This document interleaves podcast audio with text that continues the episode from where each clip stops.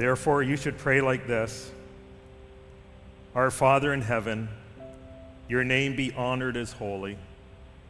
Your kingdom come, your will be done on earth as it is in heaven. Give us today our daily bread. And forgive us our debts as we also have forgiven our debtors. And do not bring us into temptation, but deliver us from the evil one. For yours is the kingdom, the power, and the glory forever and ever. Amen.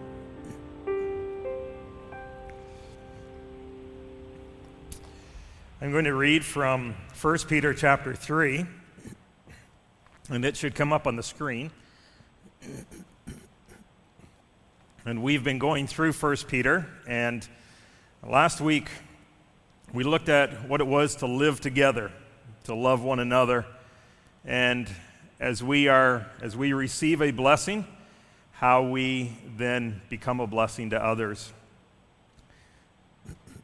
There are a number of difficulties in this passage. Um, the, the second part is, is very difficult. Uh, so I understand that um, we can't go into it in depth. Uh, but what I hope to do is give a, a summary, um, and then we can have a discussion afterwards. Uh, but that's often what's noticed about this passage. I think even more difficult is some of the things that we have to struggle with personally. Um, and we'll talk about this uh, in just a moment. I just want to read through the passage. So, 1 Peter chapter 3, beginning at verse 13. Here's the first difficulty Who then will harm you if you are devoted to what is good? If you were to read the Greek, it would basically, the answer to that question would be no one. And that's why Paul's answer is so surprising. But even if you should suffer for righteousness, you are blessed. And then the passage from Isaiah 8 do not fear what they fear or be intimidated. But in your hearts, regard Christ the Lord as holy, ready at any time to give a defense to anyone who asks you for a reason for the hope that is in you. I think that's the other intimidating part of this passage. The first one is you're going to suffer for doing good. And how do you, how do you handle that? How do you go through that? And then the second is what is it to give an answer? It's basically to give an answer for everything about everything that somebody might ask you. Uh, and we're like, well, I mean, I, that's, that's a lot to ask. I don't know if I could give an answer for everything. Verse 16, yet do this with gentleness and respect, keeping a clear conscience, so that when you are accused, those who disparage your good conduct in Christ will be put to shame. For it is better to suffer for doing good, if that should be, the, should be God's will, than for doing evil. For Christ also suffered for sins once for all the righteous for the unrighteous, that he might bring you to God. Beautiful. He was put to death in the flesh, but made alive by the Spirit, in which he also went and made proclamation to the spirits in prison, who in the past were disobedient, when God patiently waited in the days of Noah while the ark was being prepared in it, a few, that is, eight people, were saved through water. Baptism, which corresponds to this, now saves you, not as the removal of dirt from the body, but the pledge, the pledge or the appeal of a good conscience toward God through the resurrection of Jesus Christ, who has gone into heaven and is at the right hand of God with angels authorities, and powers subject to him. As we mentioned, I think there's two reasons why this passage can be intimidating. The first reason this can be intimidating is what if, what if people do not receive your good works as a blessing? You're pouring out your life for people. You're pouring out your life maybe in a relationship. How am I to respond when I'm devoted to good, but I experience unjust treatment? It's a painful passage. P- P- the people whom Peter is writing to, and maybe some here this morning say, this, this is really too much. It actually puts me over the edge. God's already asked me to do this much, and now He wants me to continue to do good, to be a blessing to others as I have received the blessing of God. God, that's something I just cannot do you, if you had an audience with God, and you do, but if you were to say to God, This is where I'm at, you would maybe say, I'm tired of being hurt. I'm tired of being misunderstood. I'm actually tired of being ignored, rejected, and slandered. And I'm about done with this. And you can imagine uh, the, Peter, or the people to whom Peter is writing to, they would say something very similar. They would, they would hope that the answer to the question, who then will harm you if you are devoted to what is good, would, they would hope, well, nobody. I'm everybody's best friend. Everybody will receive it as a blessing. But Peter writes, But even if you should suffer for righteousness, this is painful. It's an emotional portion. Actually, first the Bible, but First Peter is an emotional book, letter. How am I to respond when devoted to good but experiencing unjust treatment? And then I think the second uh, question that intimidates us from this passage, aside from what is it that uh, Jesus went and made proclamation to the spirits in prison, is uh, what we read in verse 13, which is we're to give a defense to anyone who asks you for a reason for the hope that is in Jesus. So somebody, this we can almost read this. Somebody comes to you with a question, and now we have to give a defense. Not only do we have to go through these painful times, but I have to have an answer for everybody through everything I'm going through. And you might say, well, that's just hugely intimidating. It's like, oh man, I wish I spent more time listening in Sunday school or something like that and, and had more answers. Who knows everything about the Bible all the time in every situation? How do you explain everything that you're going through? What does that even look like? So I think those are some of the reasons why I would find this passage intimidating. So we're going to look at it in two ways. First of all, we're going to see how does Peter help believers go through unjust treatment? How does Peter help believers go through unjust treatment? And we'll take a look at that in verses 13 through 17, the help that we have. And then Peter is going to talk, Peter's actually going to answer the question of what a, what a defense looks like. And that's verses 18 through 22. So if you're intimidated and you're saying, I don't think I can give an answer to everybody or anybody on what I'm going through, like, what would I even say? Peter tells you what you can say. Peter gives the answer. It's amazing. The Word of God is written in a way where it says, you need to do this, but then it supplies how you can do that. It gives you the answer. So, how does Peter help believers? And then, how does Peter give them hope?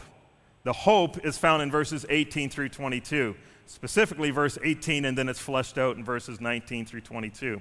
So, let's take a look at that. Help in unjust treatment help in unjust treatment. What does help in unjust treatment look like? So the question is in verse 13 Who then will harm you if you are devoted to what is good?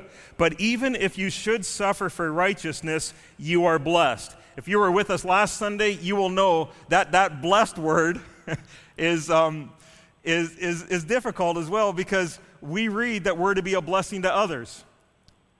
We, we read that we're, be, we're to be a blessing to others it is to do good to them.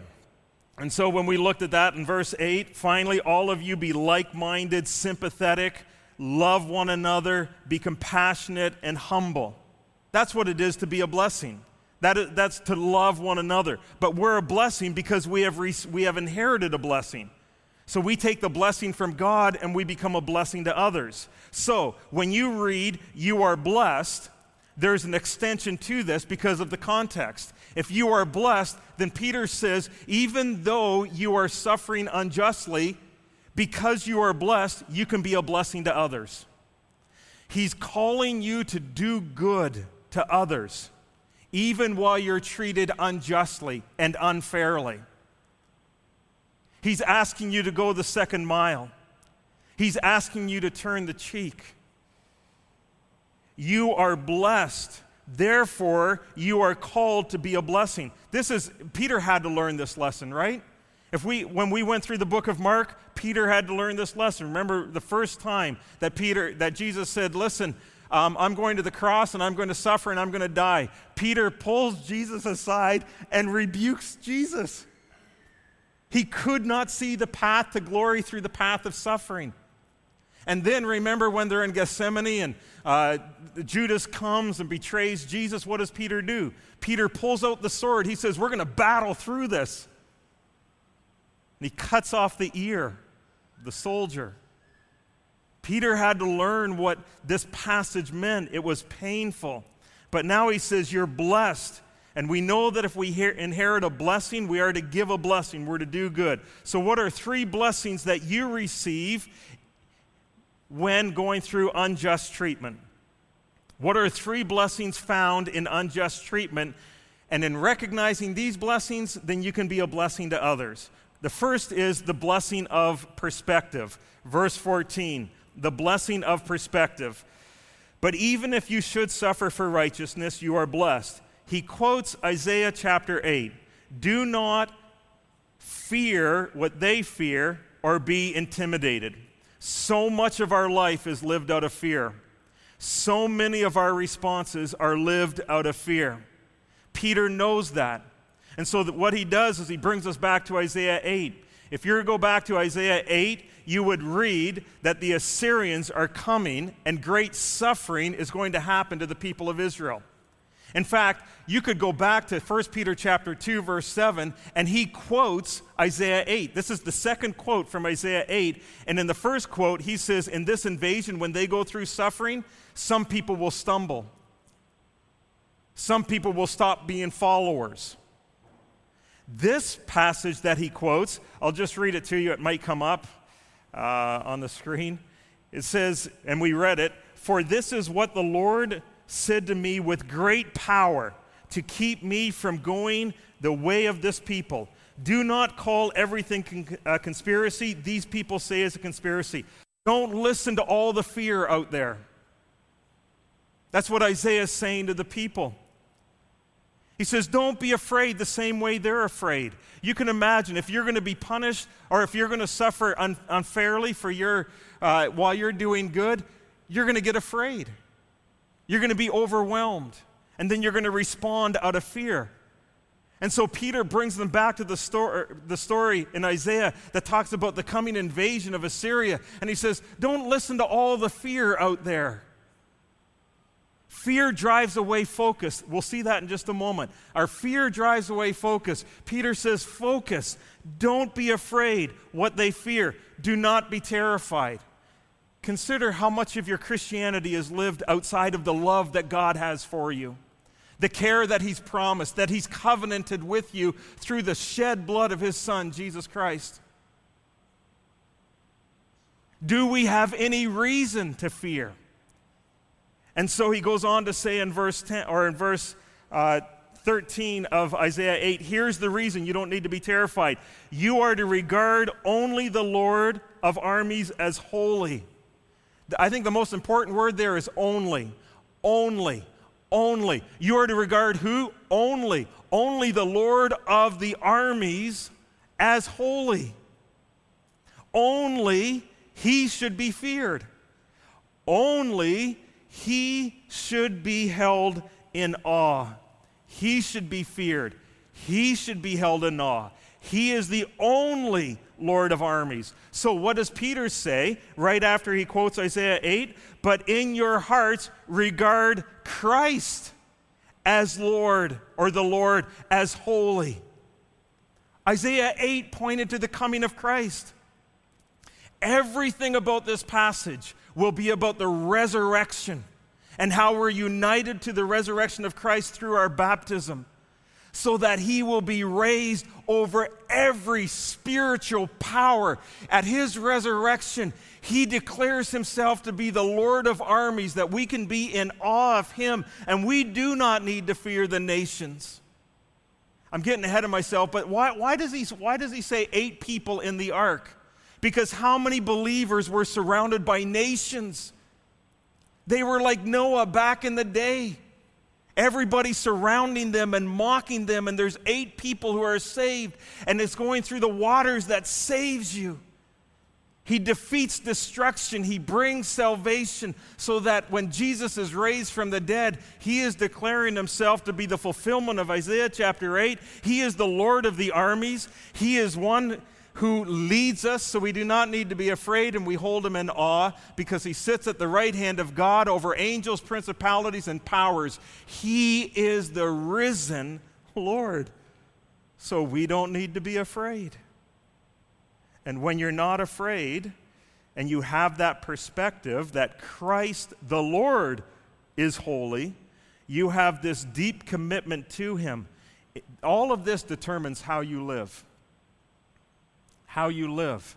Now, that's hard to maintain over time. And that's why the second is so important. If the help in unjust treatment is to understand that, or there's the blessing of perspective. Secondly, there's the blessing of purpose the blessing of purpose. If you have the blessing of perspective, you also have the blessing of purpose in verse 15b.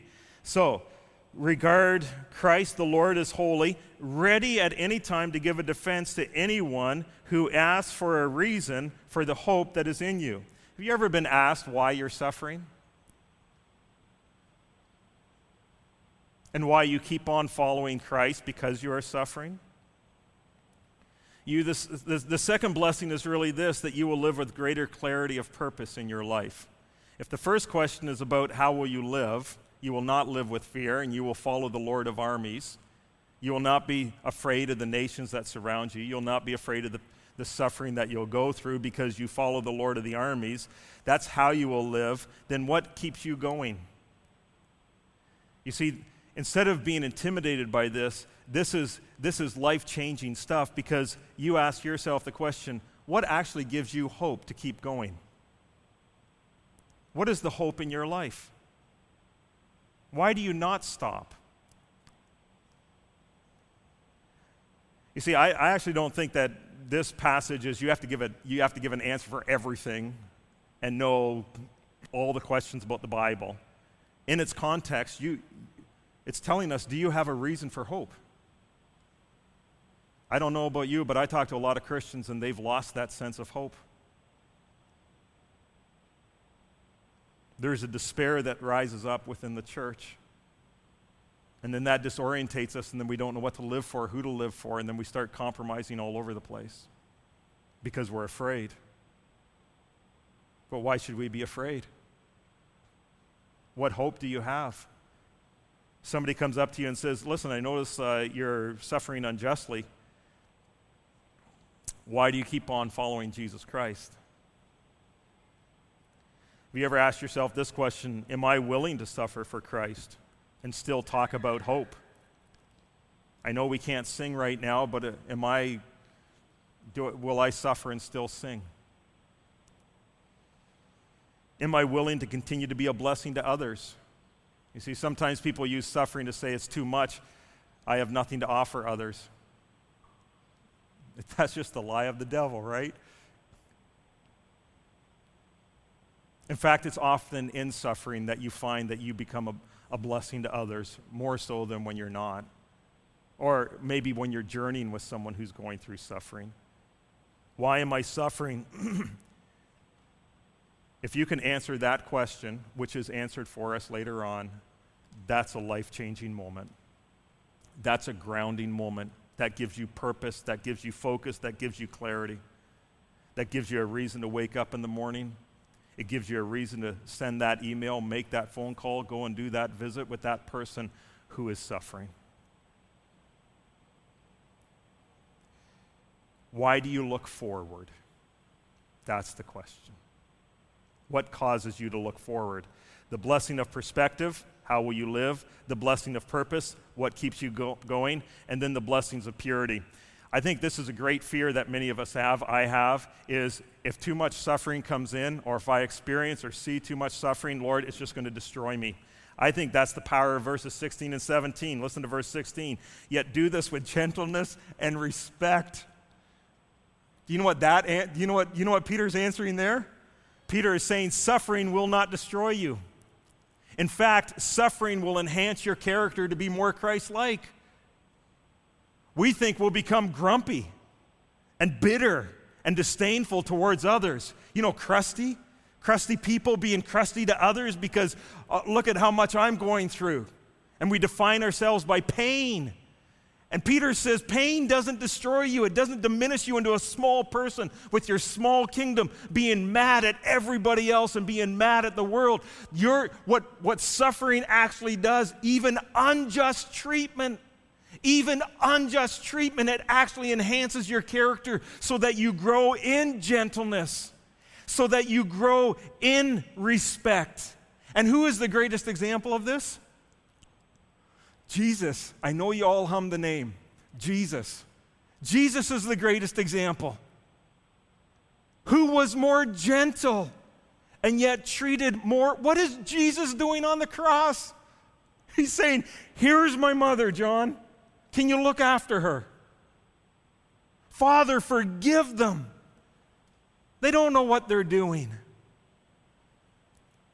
When he would meet with those who were suffering, when he would be with the sinners, he would come in and he would be so gentle and so respectful. He would treat them with dignity, with value. And all the while, as we saw in the book of Mark, he was going to the cross and he knew that he would be suffering. And even as he was going to the cross, he was suffering. And we can't eke out a word of encouragement or get rid of the, you know, get rid of that bitterness in ourselves that causes us to be mean and petty towards others and so self focused. That's the danger of suffering, right? Everybody saying, How are you? How are you? How are you? Good question. But how are they? because you can be a blessing with respect, with gentleness. And you know this because you know people who have gone through a lot. And they are some of the most gentle and respectful people that you'll ever meet because they get it. They get that you have a story. They get that you're hurting and they get what that's to be like. And so they treat you with gentleness and they treat you with respect. So if the blessing is purity, first of all, you grow in character, but second of all, it's interesting because you also grow in holiness, keeping a clear conscience. That's what baptism will talk about that, so that when you are accused, those who disparage your good conduct in Christ will be put to shame. Why? For it is better to suffer for doing good. See, you've been blessed to what? To do good, if that should be God's will. You don't go out and look for suffering, by the way. You know, I, you hear people like this whole, I, I am all for the sovereignty of God. God is sovereign. If God is not sovereign, he's just not God. God is sovereign over all things. But that never takes away human responsibility. You still put a seatbelt on in the car. God's sovereign. To, for God not to be sovereign is to dethrone God, so we have some part of sovereignty in our lives. But because God is God, you want Him to be sovereign. How He portrays Himself, His character, what He has done, you want Him to be sovereign, but you also want to put on your seatbelt. And so that's what it says. If, it, if, that should, if that should be God's will, some people will suffer in a variety of ways some more deeply, some not as much. But it's not like we're, we go out and say, you know, I'm looking for suffering, so I'm just going to be that kind of person. Or I'm not going to be wise in how I, I move forward. he says, um, if that should be God's will, then for doing evil. Suffering gives perspective, suffering gives purpose, but su- suffering also purifies. You will grow in holiness. You will grow in holiness. God will give you the grace to respond from the heart to be an even greater blessing and to do even greater good and to notice and listen for those who are suffering. That is our God. He is the Lord of armies. Now, before we move on to the, I've tried to stay away from the last part as long as I could, but we're going we're gonna get there. Um, but before I do that, I just want to say this, okay? Just a life lesson. Uh, the first one is just going to be a sentence. There is going to be injustice. You are going to suffer.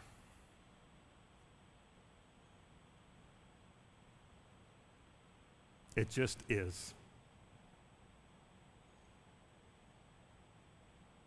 So have a hope, have an answer to the hope.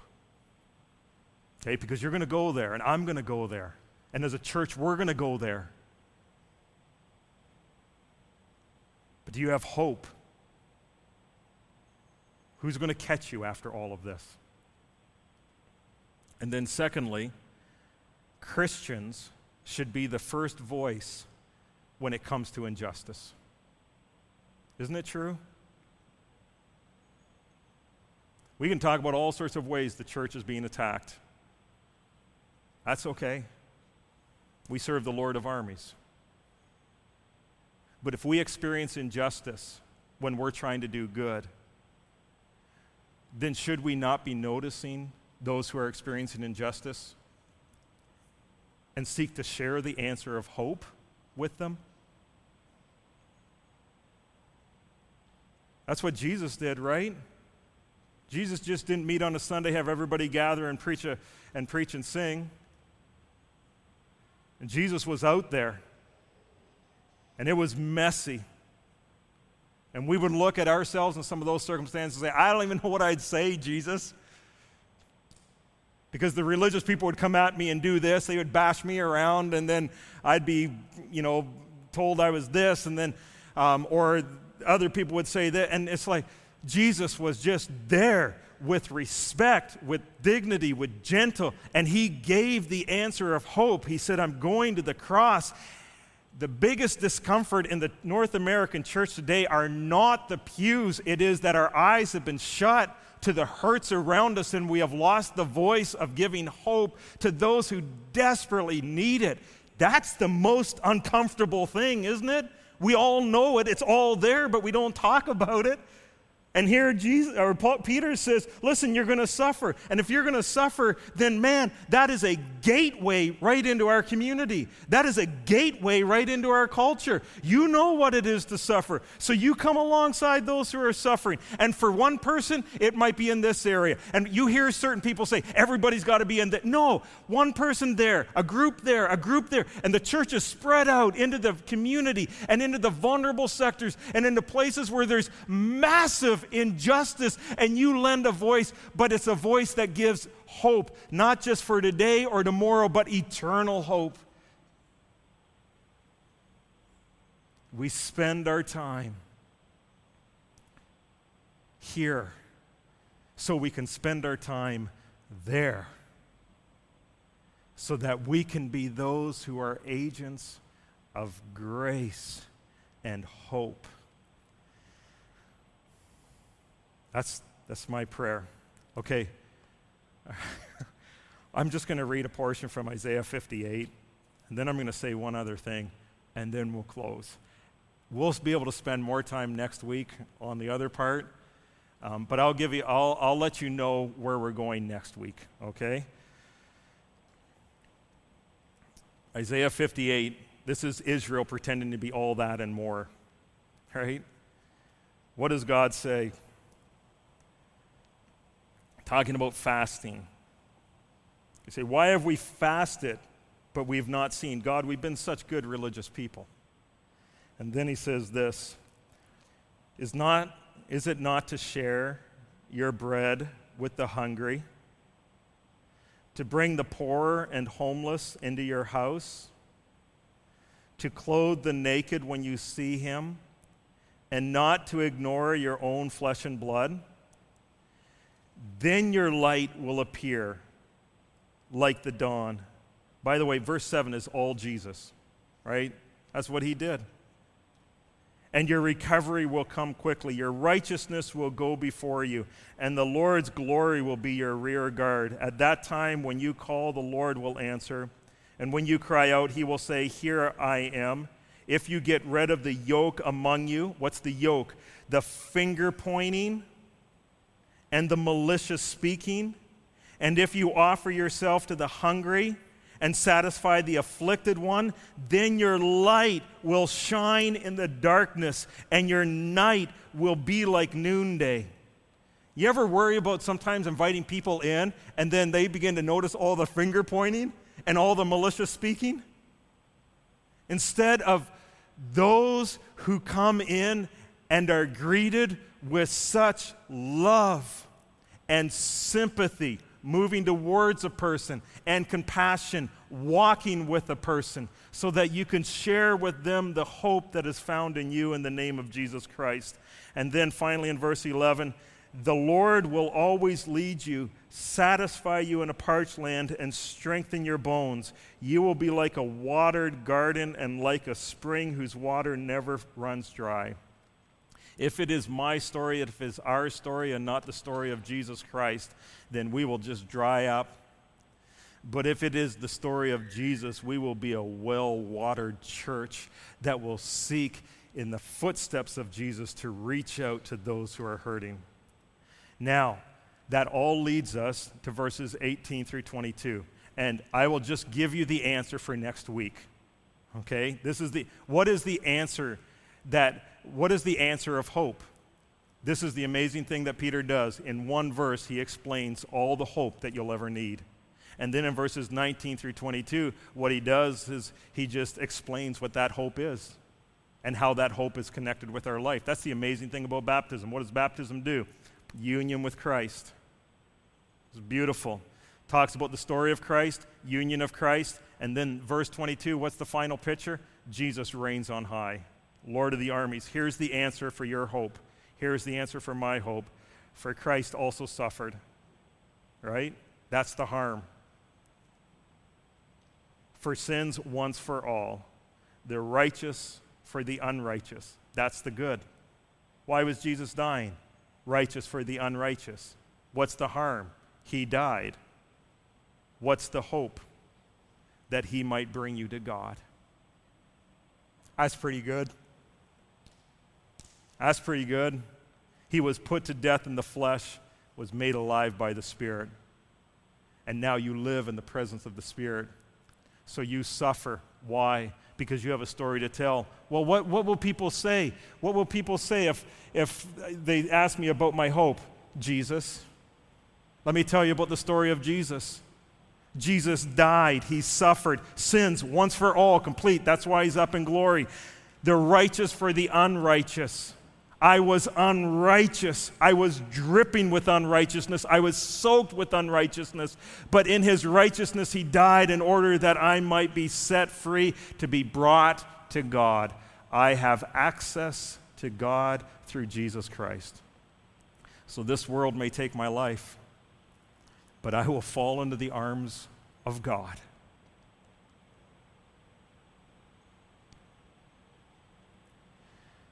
And he will embrace with such love, such love. That is a world of hope. So if you are discouraged today, and if you say, I want to give up, I have no hope, verse 18 Jesus suffered, unrighteous for the righteous, or righteous for the unrighteous, to bring you to God. We'll look at that next week. Let's bow in a word of prayer. Father God, thank you that you know our hearts so well that we can be filled with so much fear, that we can be filled with so much anxiousness, all the conspiracies, all the things that are happening around us. And we lose focus on hope and we lose focus on being a blessing. and we lose focus that all the powers of the evil one cannot erase the character growing moments in our life. In fact, suffering will give us a more Christ like character. So fill us with hope. Fill us with awe. Fill us with the holiness of God. In Jesus' name, amen.